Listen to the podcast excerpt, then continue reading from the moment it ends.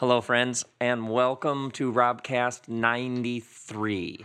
And uh, this is part two of a series called Learning to Lament on pain, loss, suffering, and heartache. Uh, and this is part two, and it's called Widow, Slave, Mother. Now, in this series, what I'm doing is uh, I'm taking you through this book of Lamentations in the middle of the Bible, and you would easily miss it if you were skimming through, is this collection of five poems. And these five poems are about the devastation of the city of Jerusalem. Jerusalem was destroyed. Only a few people were left in the city while everybody else was hauled off to Babylon, roughly the year 500 BC. And out of this destruction come these poems. Um, in the poems, God doesn't speak in, in some senses, God is on trial. Uh, the suffering's all blamed on God. So it's this really interesting. How um, did a group of poems survive in the Bible where God doesn't speak? God isn't really defended. It's all God's fault.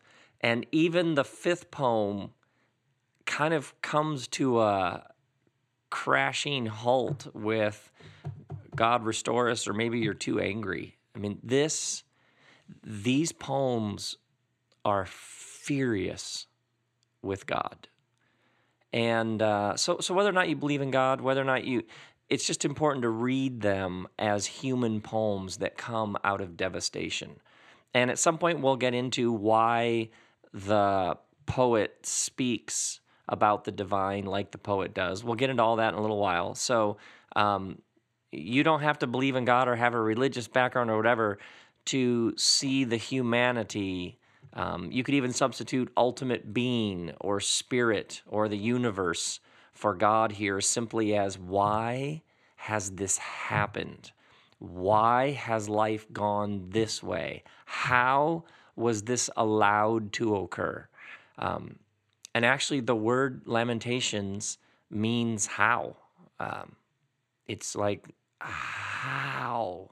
Essentially is what the word means in Hebrew. We'll get into more of that later. Um, there's so much here. It's like I'm literally in putting the series together. There's so much here that I'm having to like uh, discipline myself to stay on like a couple of ideas at a time, just because these poems are so loaded with insight and wisdom and depth about what it means to be a human being, what it means to be angry, what it means to weep, what it means to suffer. Uh, so, five poems, there are three characters in the poems there's a woman, there's a narrator, and there's a man, but the man doesn't show up until poem three, and he's just in the few lines he has. Well, once again, we'll get to that in a little bit, but uh, what's really interesting is right away it starts with the narrator. The narrator says how deserted lies the city once so full of people. How like a widow is she? Now notice that the city is a she. She's various things in the poems but the narrator describes the city as a woman. How like a widow is she who was once great among the nations and then, next line, she who was queen among the provinces has now become a slave. Uh, her foes, verse 5, have become her masters. Her enemies are at ease. The Lord has brought her grief because of her many sins. Her children have gone into exile, captive before the foe. So right away, we get three images in the first five verses. She's a widow, she's a slave, and she's a mother. So we've only had the narrator's voice so far. The narrator refers to the destruction of the city, refers to the city as a she, and, refer, and, and refers to the city, this woman, as a widow, a slave, and a mother right away in the first five verses. So, a couple questions. Which one is she? How can a city be a slave? How can a city be a mother? How can a city be a widow? Who was her husband? If she's a slave, who bought her? How much did they pay for a city? How much does a city cost? If she's a mother, who are her kids? Who is the husband? Who are her parents? How can a city be all of these things at the same time when she can't actually literally be any of these things? Because cities aren't she's, they don't have gender. These questions are ridiculous, right? You're with me, right? Those questions I just asked are absurd. If you a- apply a certain kind of logic to them, they fall apart, and yet they're true. And not just true, they're more than literally true. Here's the thing there are no lists or formulas in Lamentations. What you get in Lamentations is poetry. You get this figurative language, you get metaphor uh, there's one line all your enemies open wide their mouths against you, they gnash their teeth. Well, well, were the enemies really opening wide their mouths? Or uh, the ramparts and walls lament? Wait, can, walls weep? Can, can walls grieve? No. Or the enemy has swallowed up Israel. Well, the Babylonians came and destroyed uh, Jerusalem. Did they swallow? Did they swallow it up? Or this line, uh, the wrath was poured out like fire. Well, how do you pour out fire? You pour out liquid, but fire isn't liquid. Or there's one phrase in, in uh, Lamentations with a cloud of anger. What do you mean a cloud? How can anger be a cloud. Anger is like an emotion, it's a response. It's not like a, something that hangs in the air. Or um, all who honored her despise her. Here's one of the lines for they have seen her nakedness. How, does, how, how can a city be naked? You, you see where we're going with this. There are no lists or formulas in Lamentations. What you get are images, what you get are pictures what you get is poetry. It's not a collection of poems reporting on the precise facts of what happened. It's not like there's like a report, like a spreadsheet. 317 people had their eyes gouged out while the eyeballs dangled from the sockets on 132 of them, which, yeah, it's a bit gross. I mean, it doesn't say like 611 people ate their young, 412 fathers buried their infant daughters. It's not a reporting of facts and figures. What you find here are images and pictures and associations. Why? Because when you suffer, literal language often fails you. When you suffer, literal language often fails you. What you're left with are images and pictures and associations enemies opening wide their mouths. She's like a widow. She's like a slave. She's like a mother whose children have been ripped away from her. What you have here is the narrator takes something people would have been familiar with a widow who's lost her husband, a mother who's lost her children, uh, a slave who's been bought and sold. What the narrator does is take an experience people would have been familiar with, they would have seen, and says, the destruction is like this. The devastation is like that. What the narrator does is take experiences people would have had and places them side by side with their current pain and says, it's like this. I was uh, speaking at Google recently and uh, so it was my first time on the Google campus, and I got to see the people riding the yellow and red and green bikes. And uh, there's 30,000 employees in the at the Google campus in Silicon Valley, and and I got driven around and given a tour, and uh, I ate because there's like 20 restaurants and there's free food everywhere, exactly like uh, you've heard, and exactly like the movie The Intern. Um, and I learned all this that it's mostly engineers and mostly dudes. Um, and they're building extraordinary things, essentially making the world's information accessible. It's absolutely staggering. And uh, inspiring at one level to see just what these people are doing. And uh, I got to hear about code, and I got to hear literally like two sentences into code, and I, people talking about code, and I'm lost. I, I know nothing. I know nothing about any of this. I'm recording this podcast on QuickTime, if that tells you how much I know about all this sort of thing. Um, but there's 30,000 people in this one tight area tackling massive projects to make the world's information organized and accessible. It's amazing. The modern world that you and I know of, it was built on laws and systems and code and data and facts and evidence, and it's incredible. And we have benefited immeasurably from this. We don't have polio. We do have airports. We have 10,000 songs in our pockets. We have hospitals. Uh, I can record this and then we can put it online, and tomorrow you can listen to it. Absolutely unbelievable. But some dimensions of the human experience can't be engineered. Some pain, there is no code for it. Some heartbreak cannot be solved with a better algorithm. Are you with me? Some experiences exist in different categories than logic, reason, and rational thought. Some pain there isn't an app for. I know this is totally obvious, but it's really, really important that we keep coming back to this truth. Suffering is not an intellectual exercise, it exists in a different category. Are you going through something now? The breakup of a relationship, a, a partner who doesn't want to get healthy and, and journey with you, uh, loss of a job, cancer, disease. Uh, and what happens is our minds race trying to figure it out.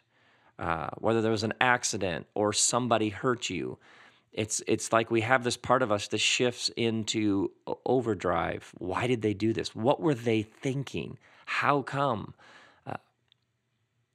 The word lamentations means how. It's not why, it's how. And there's a difference. Because when you suffer, it's less about analysis and more about expression. And the reason why the narrator and these poems are filled with all these images and pictures and associations is because when you suffer, what you do is you give it expression analysis will only get you so far until you'll just be plunged further into the mystery. I don't know. I don't know why that happened. I don't know why she did that. I don't know why the body did that. Lamentations is not about figuring it out intellectually, it's about giving the pain expression. By the way, this is why you love music. This is why we love music is because you don't need to understand the lyrics to understand the lyrics. Are you with me? Yeah, that, this is why we're listening to more music than ever. Uh, because oftentimes what music does is it accesses and it gives expression to that which exists beyond the mind and the intellect. This, by the way, is the power of the, of the Bible. Uh, historically, your tribe or your community or your family or your people, you had rituals and rites to give expression to your pain. You had prayers and language. So, traditionally and historically, people lived in the midst of a tribe or a family or a community that had specific ways to give expression to the full range of human experience love, loss, euphoria, heartbreak, terror, fear, um, death. You had dances, poems, prayers, liturgies. Um, you had things you did with your body. You had paint. You had noise. You had color. You had uh, the march, the parade, the walk, um, the sit. You, traditionally, human beings understood intuitively that pain, suffering, loss, and heartache, joy, desire, lust, longing, all need expression. And, and what has happened is that you and I live in a modern world in which millions and millions and millions of people do not have communities and do not have rites and rituals to give this sort of expression. So we're having these experiences and yet don't know how to give it expression. In synagogues, they literally once a year, there's a, a time when they read the book of Lamentations. And everybody comes and you acknowledge and grieve everything you've lost over the past year. It's that straightforward that if you don't mark it, if you don't acknowledge it, if you don't give it expression, then it's in there somewhere. And so, what you have in Lamentations is you have like a master class in how to give expression to pain, loss, suffering, and heartbreak. And the first lesson is you're probably not going to find literal factual language very satisfying. He said something unkind to me. My feelings were hurt. It caused me to challenge the goodness of humanity. See what I mean? See, like, no, he kicked me in the stomach. It was like he grabbed my throat and pulled my esophagus out. You with me? Do you see how the moment you shift from sort of wooden factual reporting to image to over the top, some call it giantesque language, now we're getting at it. She stabbed me in the back and then she twisted the knife. You with me? She didn't actually step. and yet that's the closest you can get to what it was really like that's how you give expression to the full range of human experience. And this is why when people argue, side note, by the way, when people argue about whether or not the Bible has errors, it is the most demeaning, or is the Bible inerrant, or is it factual? If you want to deny, if you want to demean the Bible and completely miss the point, then take part in a discussion like that. This book is after something way, way, way more profound. It's working to give you language for your experiences. And that language will often be metaphor, figure, poetry. That language will often be over the top. It'll have innuendo. It'll have blood dripping from it. You with me on that? Because this book is going after something much, much, much deeper than whether or not there are factual errors. Talk about missing the point in Lamentations, what you have is a master class in how to be human. And central to being human is the very real suffering we all go through, the pain that's all around us all the time. So uh, sometimes I'll hear people say, you know, do you think spirituality is relevant? I'll be like, what? That question is so insane. What world are you living in that you don't know anybody who's in pain or who's confused, who's overwhelmed, who's uh, under the grip of worry and anxiety and stress.